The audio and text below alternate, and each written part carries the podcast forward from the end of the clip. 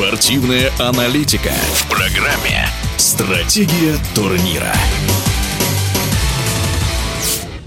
В NBA состоялся, пожалуй, самый значимый обмен межсезонья. Дэмьен Лиллард перешел в Милуоки. Своим мнением о том, является ли это усилением в борьбе за чемпионство, насколько удачным будет дуэт Лилларда и Яниса, и кого еще можно было бы отнести к фаворитам нового сезона, поделился спортивный обозреватель интернет-портала «Чемпионат» Андрей Ансен. На первый взгляд кажется, что союз Яниса и Лилларда идеален. Они очень совместимы, поскольку оба прикрывают слабые стороны друг друга. Милоки не раз раз проигрывали в концовках важных матчей, потому что у них не было игрока, который может создать и исполнить решающий бросок в одиночку. Зачастую эта роль доставалась Янису, которому приходилось заниматься не своим делом, а исполнять средние броски через руки защитников. Либо прорваться в краску, где на нем фалили, а мы все знаем, что он нестабильный исполнитель штрафных бросков. Настолько некому было заниматься этой работой, что в решающем матче а, серии минувшего плей-офф против Майами последний бросок отошел ролевику Грейсону Аль Аллену, который получил мяч за несколько секунд до конца и от неожиданности даже не смог понять, что нужно сделать.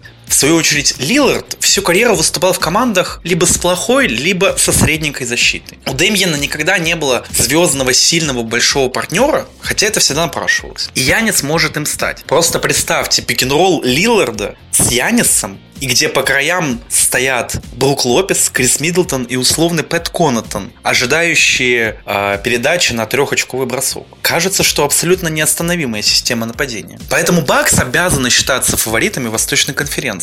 Бостон провел спорное межсезонье и вряд ли стал на уровень сильнее. В Филадельфии огромные проблемы с Харденом, Майами потерял глубину, а другие команды кажутся еще не на том уровне, чтобы считаться претендентами на титул. Если Милоки в следующем же сезоне не выйдет хотя бы в финал, это можно будет считать провалом. И на игроков будет оказано еще больше давления. А в самом финале могут быть самые разнообразные сценарии, каждый из которых может стать настоящим драматическим сюжетом. Может быть Лейкерс с Леброном и Дэвисом, Леброн против Яниса, Дэвис против Яниса.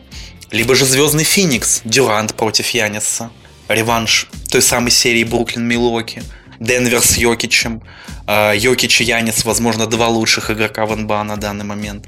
Противостояние кто же лучше на самом деле. Golden State Warriors со Стефаном Карри, который теперь во многом окажется в роли, которая ему будет некомфортно и непривычно, поскольку состав Милуоки, особенно основа, будет сильнее его команды. Столько потенциальных исторических противостояний. Об обменах в межсезонье и вероятных фаворитах в NBA рассказал Андрей Ансон. Стратегия турнира.